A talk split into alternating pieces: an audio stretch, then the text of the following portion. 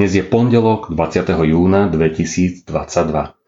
Božie slovo je dnes pre nás napísané v knihe Sudcov v 6. kapitole od 11. po 24. verš.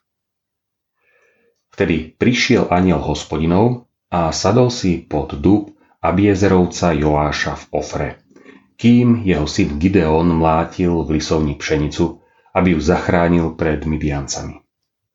Aniel hospodinov sa mu zjavil a povedal – Hospodin je s tebou, silný hrdina. Gideon mu odpovedal. Ach, môj pane, prečo nás toto všetko postihlo, ak je hospodin s nami? Kde sú všetky jeho predivné skutky, o ktorých nám rozprávali otcovia, keď hovorili, hospodin nás vyviedol z Egypta? Teraz nás hospodin zavrhol a vydal Midiancom do rúk. Hospodin sa obrátil k nemu so slovami. Choď s touto svojou silou a vysloboď Izrael z rúk Midiancov. Veď som ťa poslal. Ale on mu odpovedal, Ach, pane, čím mám vyslobodiť Izrael? Hľa, môj rod je najchatrnejší v Menašem a ja som najmladší v dome svojho otca. Hospodin mu riekol, keď budem ja s tebou, porazíš Midiancov ako jedného muža. On mu povedal, ak som našiel milosť v tvojich očiach, daj mi znamenie, že si to ty, kto so mnou hovoríš. Nevzdial sa odtiaľto, kým neprídem k tebe. Nedonesiem a nezložím pred tebou svoj dar. On povedal, zostanem, kým sa nevrátiš. Gideon vošiel a pripravil kozľa a nekvasený chlieb z éfy múky. Meso položil do koša, polievku dal do hrnca vyniesol mu pod dub a predložil. Povedal mu aniel Boží.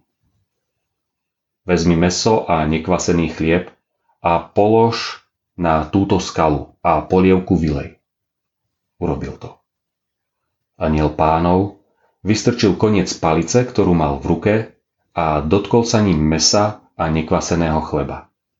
Zo skaly vyšľahol oheň a strávil meso a nekvasený chlieb aniel hospodinov zmizol z očú.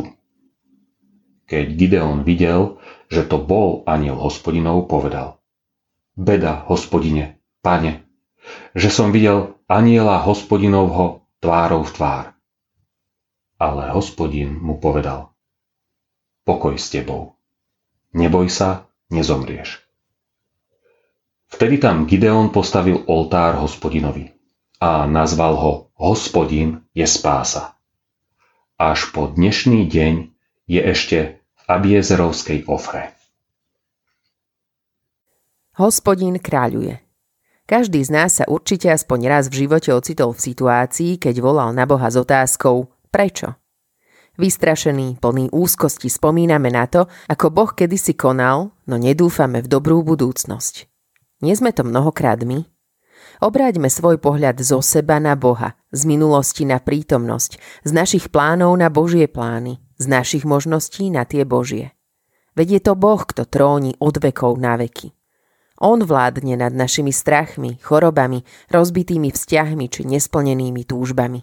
Je to On, kto nás povolal do života, dal nám zámer a túži cez nás naplniť svoj plán. Tak ako Gideón, aj my sa cítime slabí, nehodní, maličkí.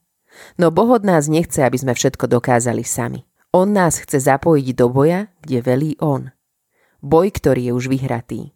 Boj, kde sme pod ochranou Najvyššieho. Necítite túžbu ďakovať mu za to? Nejde sa vám zrazu do boja ľahšie? Vzdávajme chválu tomu, ktorý tróni.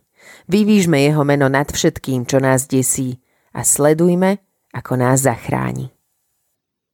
Dnešné zamyslenie pripravila Mariana Kucháriková.